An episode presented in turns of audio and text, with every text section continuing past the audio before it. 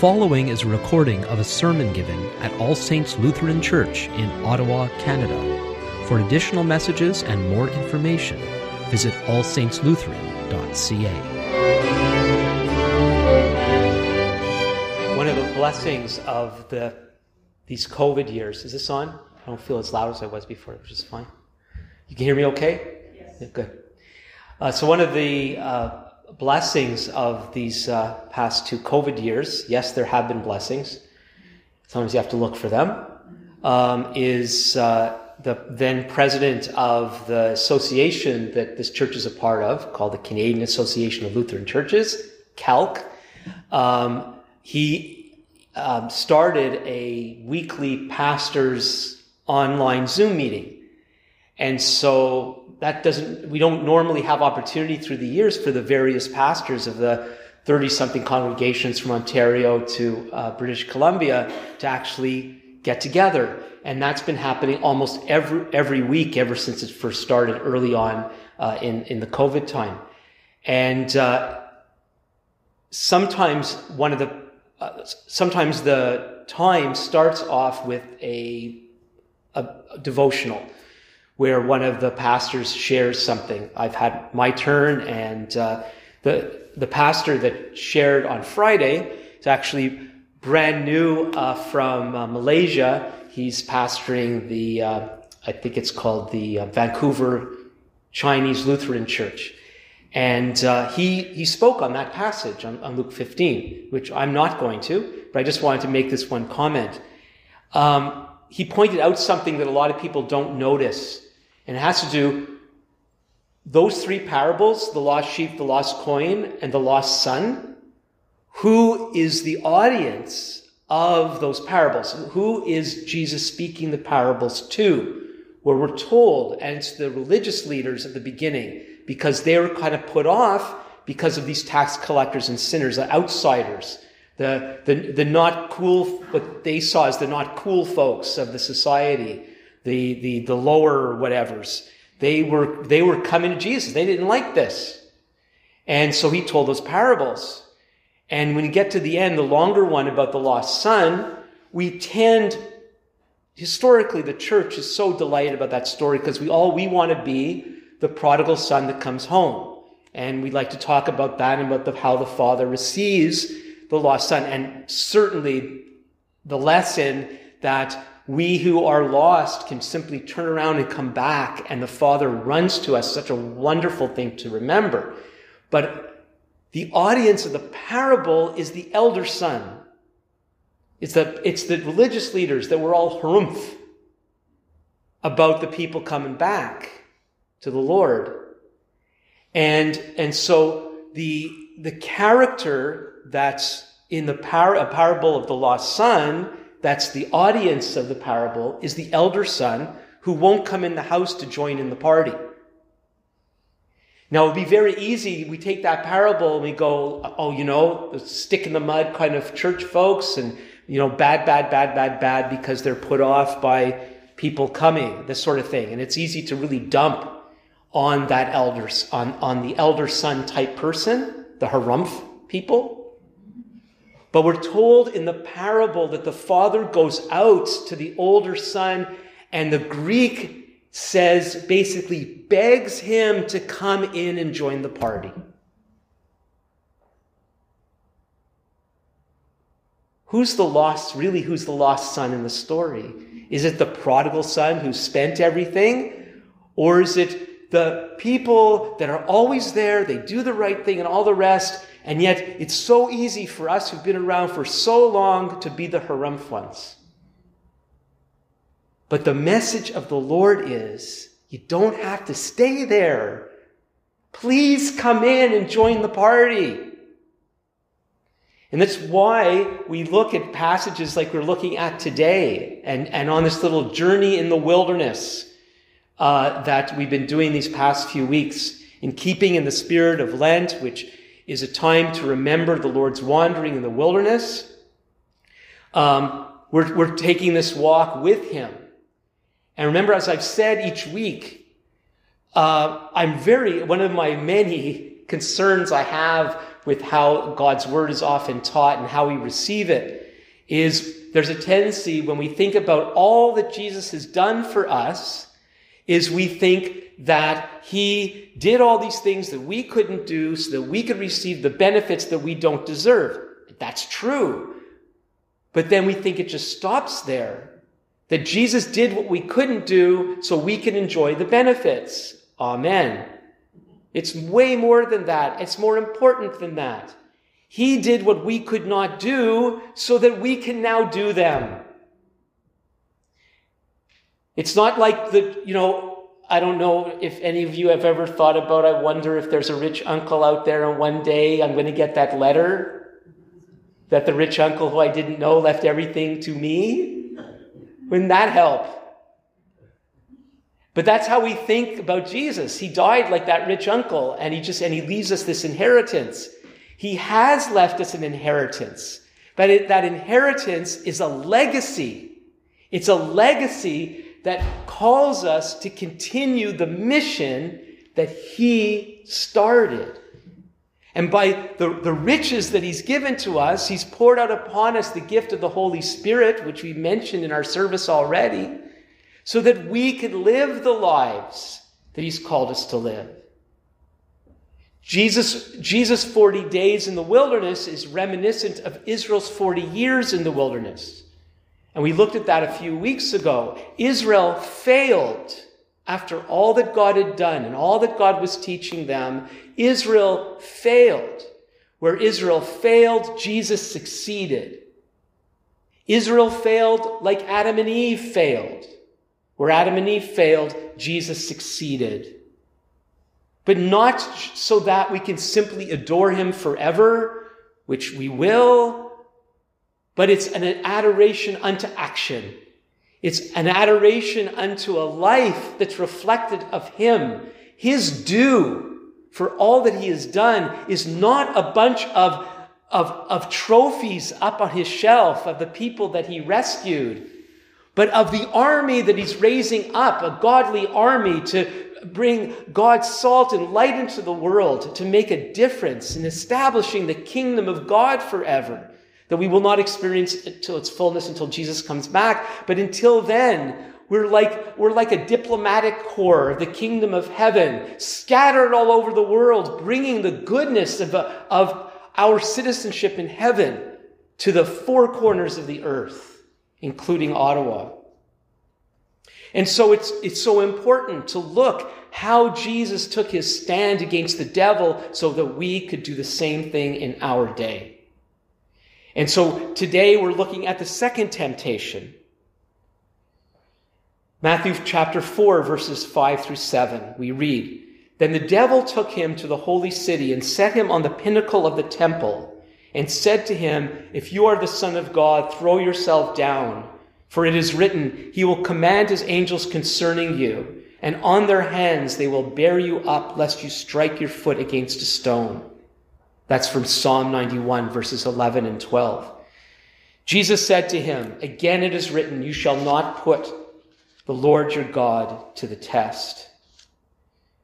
Now, some wonder, or some think rather, that this was a vision that he had. Others think, no, it was an actual, actual physical thing that happened. Either way, the point is the same for the most part. Um, I find it, given what was going on and that he was in the wilderness and it was a, a spiritual interaction he was having with a spiritual being, I tend to believe that there was more some sort of vision type experience as opposed to an actual one. Don't know for sure. If it was an actual one, you think somebody would have noticed that there was a man at the pinnacle of the temple. You'd think. We're not told that. Um, we are told that this all happened in the wilderness. So, anyway, as I like to say, there's more things that we don't know with regard to the Bible than what we do know. What we do know is more than enough to give us all that we need to know God and live for Him. Now, again, some think that this, the, what was going on here, was this was to be a sensational public display That's what the devil was trying to set up. And of course, that would lead to uh, an idea that it, it actually, that he actually took him to Jerusalem somehow for this to happen. And that he was, the temptation was, show yourself off so that everybody sees how the angels of God protect you.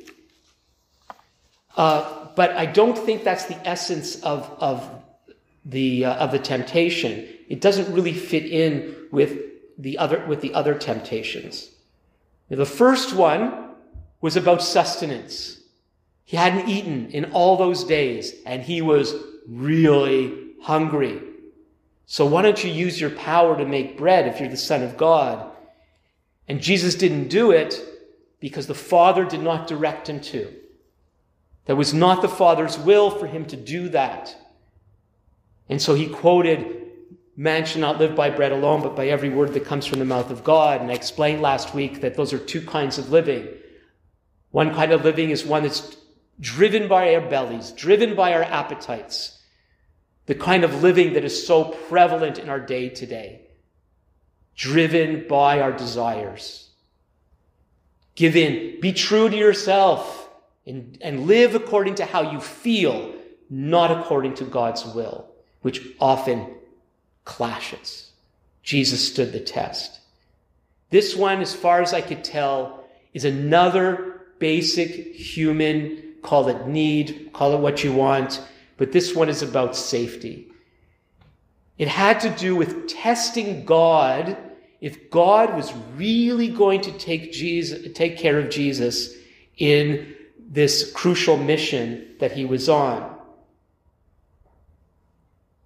Will God really take care of you, Jesus? Why don't you test it out? It's, why don't you test it out? Like, why don't you create this, this trial situation? Go for, like, go for broke at the beginning of this thing so you'll know. Like, if you do this jump and the angels catch you, like the Bible says they will, then you have nothing to fear here on in. You're good. And very often, is that what we want to do? We want to know that God is going to take care of us in all of our future challenges before we leave, before we do anything. Somehow, you know, when Jesus told them, you know, get in the boat, somehow we want to know everything first, but you, you don't get to do that. You don't know what you're going to face until you face it. And there's no way that we get assurances beforehand before we embark on the journeys that we're called to take in life. But don't we want that? Don't we want those assurances? If only I would, is there some way I would know I'm going to be okay first before I, whatever it might be? It's a scary world out there. It's one of the things that I've, there's so many people that have been affected by the idea of, oh, if I ever give my life to God, He might call me to do. It's usually go to Alaska or Africa. It's like, it's, it's, it, it's one of those things. He might take me to a place with the snakes or the tarantulas. Or he might actually send me to that particular people group that I would never tell anybody that I can't stand them. There's no telling what God might do if I actually dedicate my life fully to Him. So, can't I have an assurance first? Nope. You don't get that. That's not living by faith. That's not treating God as Lord and King. It's trying to put ourselves, it's trying to put ourselves in the driver's seat of life. And that is not that's not how we were made, intended to be made as human beings. We were to be children of God, trusting in the love of our Heavenly Father. And ever since Adam and Eve messed up, we've treated our heavenly dads, our heavenly dad, with suspicion. What might he make me do? Maybe he'll bring me into a situation that I will not be able to handle. okay, so maybe I'll serve him, but can't I have some assurances first? Well, we do get an assurance, and it's him. And so in this situation of, of the, the devil telling him to jump off this, this, this high place, and, and some people think the drop from the pinnacle to what have, where ground zero would have been was a very great distance. Some of the clue of what this is all about is found in the scripture that Jesus quotes back. So he tells them to jump, bases it on scripture, and we're going to come to the fact that the devil quoted scripture to the Lord in a bit. And Jesus, in his resistance to the devil's temptation, quotes Deuteronomy 6:16. You shall not put the Lord to the test. The whole verse is, You shall not put your Lord, the Lord your God to the test as you tested him at Massah. So when Moses commanded this to the people of Israel, the thing that Jesus quotes to, to, to um, resist the devil, is a reference to a particular incident, a very important incident. It's important because it's not only mentioned in Deuteronomy 6, it's brought up again in Deuteronomy 9, Deuteronomy 33, and in Psalm 95, where the people of Israel are reminded over and over again to not test the Lord as they did at Massa. Well, what happened at Massa? Well, that's Exodus 17, verses 1 through 7. Prior to that incident at Massa is the, what set up the situation with the manna. They had no food, they were complaining. God provides the manna, God provides birds to eat, quail, takes care of them.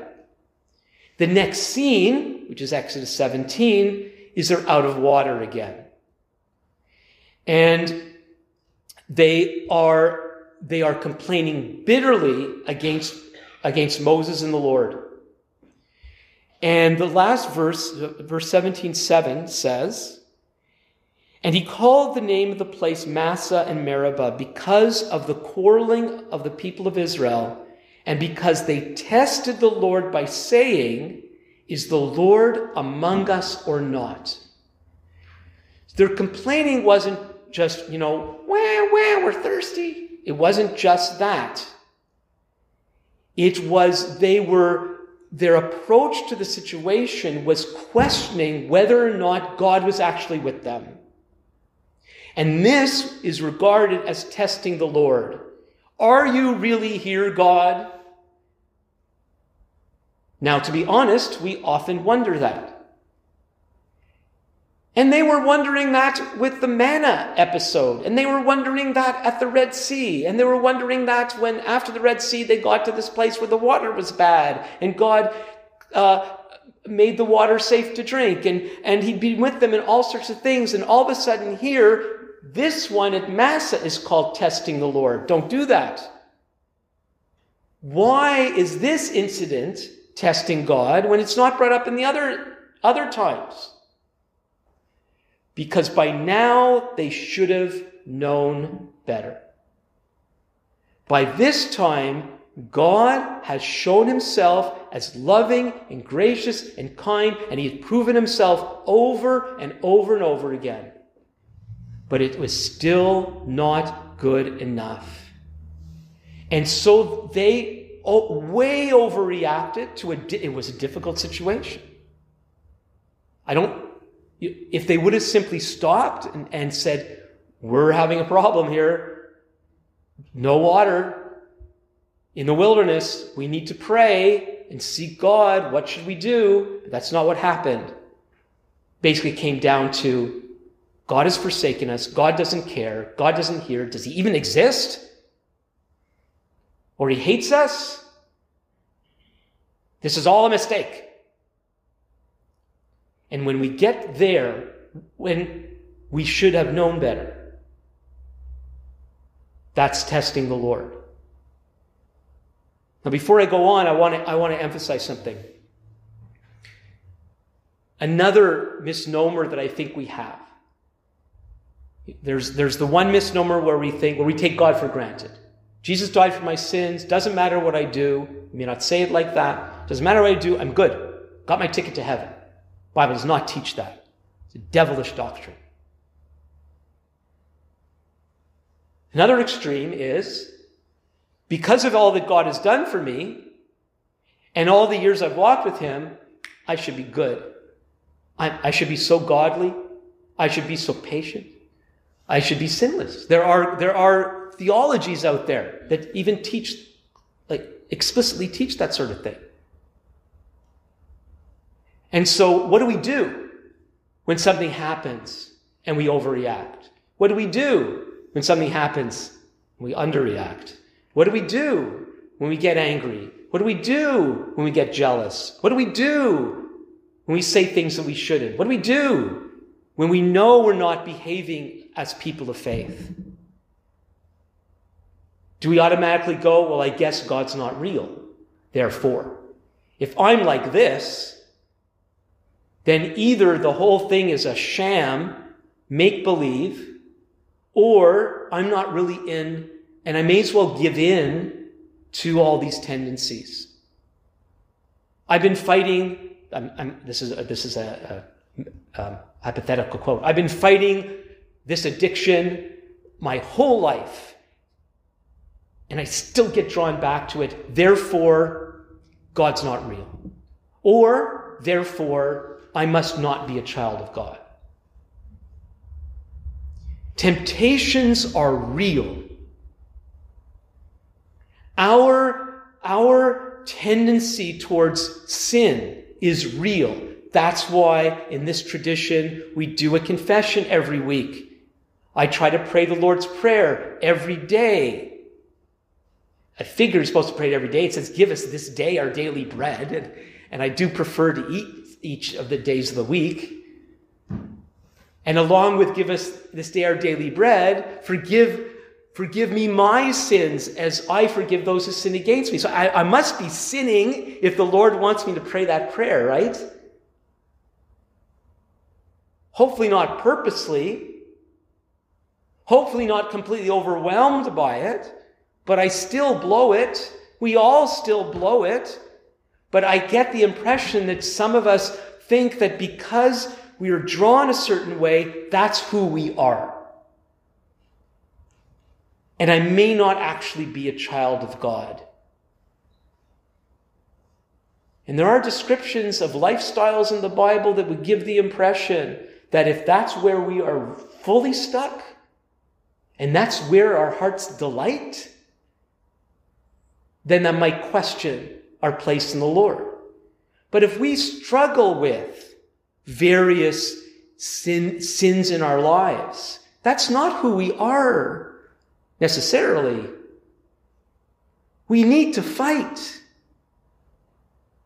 We need to fight. That's why Ephesians 6, put on the whole armor of God so that you can fight. That means there's real attack coming upon us. There's real temptation coming upon us. And if we don't put on the God's given protection, we make ourselves vulnerable to the attacks of the enemy. They're real. This past weekend, I've been having a bunch, a bunch of struggles, a bunch of emotional ups and downs. At yesterday, some things happened and, and I was overreacting. And then by the evening, I was overreacting. All sorts of overreactions. And uh, often Sunday mornings could be really, really brutal. And I've got a friend in, in town that he's the guy I, I text. And, and, and I sent him this morning, and it was one of, I said right, right off the bat, one of those prayer requests. I think I'm under spiritual attack. It's real. It may not be real every time I think it's real, but it's real. And we're called to fight. We're called not to give in to the temptations. Your temptations is not, that's bad grammar. Your temptations are not who you are. You are not your desires. You are not your sins. If you know the Lord Jesus, you're a child of God. You're not perfect. I'm not perfect. Don't believe the devil when he tells you you belong to him just because there's remnants of sin hanging out in your life, but deal with them. Take it seriously. Engage the fight.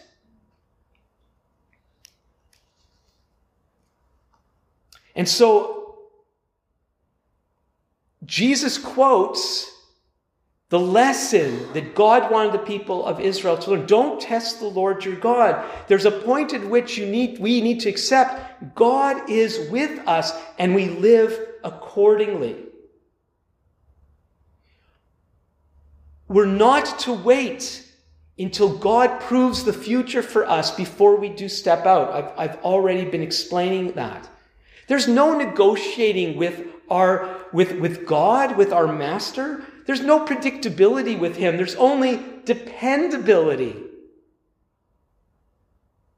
One of the things that's happened over this COVID time, and I realize we actually used to say to each other, take care, which I've all, I've wondered about that. Is that what we should be saying to our fellow believers? But now, you know, usually, you know, you talk to customer service and they say, have a, used to say, have a good day. And now more and more of them are saying, stay safe. Stay safe. So I tried looking it up in the Bible. Go to the concordance at the back. You know, where's stay safe? Seems to me it says live dangerously, not stupidly. You don't go up to the temple and jump on. That's the thing. We're not, you know, there's, there's I heard somebody say faith is spelled R I S K. And that's, that's kind of cute. Risk, if you didn't count that, catch that. Faith is spelled risk. Well, well, yeah, if God is calling you to take that risk. We don't just go and do risky things for their own sake. But we live in a dangerous world. And I was raised, I was raised with a mom that tried to protect me from that dangerous world drove my father crazy. But she was very typical Jewish mother. If you don't know Jewish, that's why I had a Jewish mother. No, it's the other way around. I'm Jewish because I had a Jewish mother. And everything was don't run, wear a hat, be careful. Ooh, ooh, ooh, ooh. So I never, I never climbed trees. I didn't go over fences like a lot of other kids did. I didn't learn to navigate the, danger, the normal dangers of life, the risky things of life properly. I was raised with all this fear. Then I come to know, and then I come to know Jesus, and I and I had the impression that that his motto for me was, you know, uh, you know, it was safety. But it'd be okay. Gonna be happy all the time. Some of you know my story. And it's been a challenge for me to learn, but no, not really. He's the, he's the Lord that calls us into the boat knowing there's going to be this horrific storm. He calls us to walk on water, even though he knows the way the, the wind is going to come and, and frighten us and distract, try to distract us. He calls us into danger. Again, we shouldn't stupidly go into dangerous situations thinking, you know, I'm good, I'm fine, God's with me. That's one of the lessons in this. We don't just do whatever and call it faith.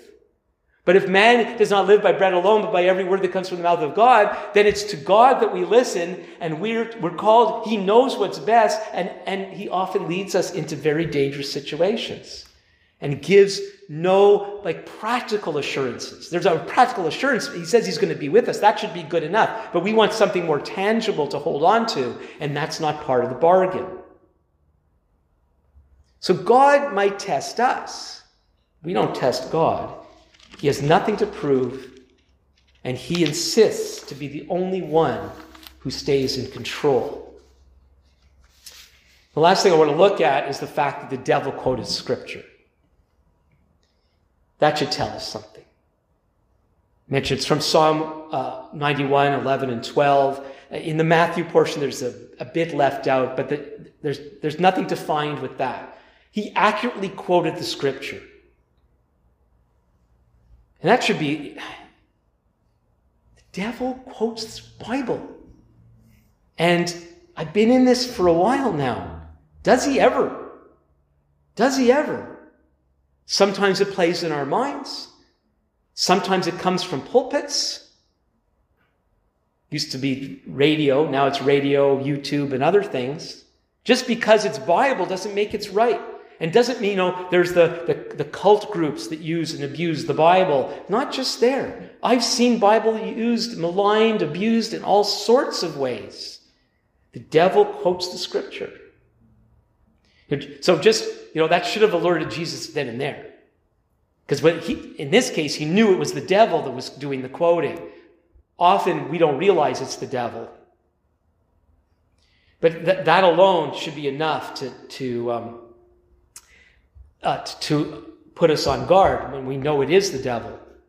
But how, how in the world, if the devil quotes scripture, how in the world can we resist something like that? We love the Bible. The Bible is true. Well, I guess we're going to need to know our Bibles. And sadly, we often treat it as a disjointed set of principles. We don't know the whole Bible in a holistic sense. Now, some of us have had access to the Bible for many, many decades. And so we're, we do not have an excuse. Maybe we haven't learned it as we should. Well, as long as we have our faculties, maybe we should get busy. We're, we're living in one of the most literate uh, times in history. There's more Bibles and, and Bible versions than any other time. And in the English world, the amount of Bibles and resources to help are almost without limit. We have no excuse. We need to try to read the Bible without expectations. That's one of our problems. We often we go to the Bible and we want to get a certain thing out of it. I would suggest that we read the Bible humbly and ask God, what do you want us to get out of it today? We need to read the Bible without theological presuppositions. Theology is important, but theology are its, its conclusions about the Bible, not the Bible itself.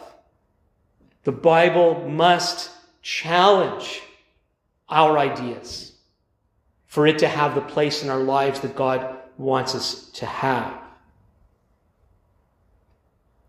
So one of the just um, a couple weeks after I came to know the Lord, I was uh, I met up with the person who brought me to the Lord for the first time after those two weeks. Um, by that time, I was I was pretty convinced that this new uh, faith journey I was on was real and um, we sat down and he gave me a Bible and he, he taught me a bunch of things. One of the things about reading the Bible is he taught me to pray that, that God opens my heart, helps me to understand it, and not let the devil steal his word away from me, which is a reference to the parable of the sower. We need to look to God to help us to receive his word in the way that he wants us to. We need to be patient with the process. This is the only book, only ancient book, where the author is still alive. We don't read this as if we have to read it alone or dependent upon preachers and teachers. Ultimately, we're dependent upon God, and He will lead us in the truth of His Word. Now, just because we pray and ask God to open our hearts and minds when we read His Word, that doesn't mean that every thought we get is from Him. We need to take every thought back to His, His Word.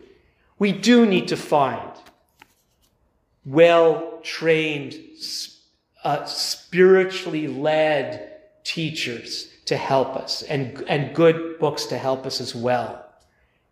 And I'm always available to my brothers and sisters wherever we are at any time, just like I tell people when I do my podcasts or my courses that I've done, please have any questions of the Bible. Hopefully, if I don't know the answer, I'll tell you or I'll look it up. I'd be honored to help anyone in their, in their journey as much as I can in getting to know God through His Word better.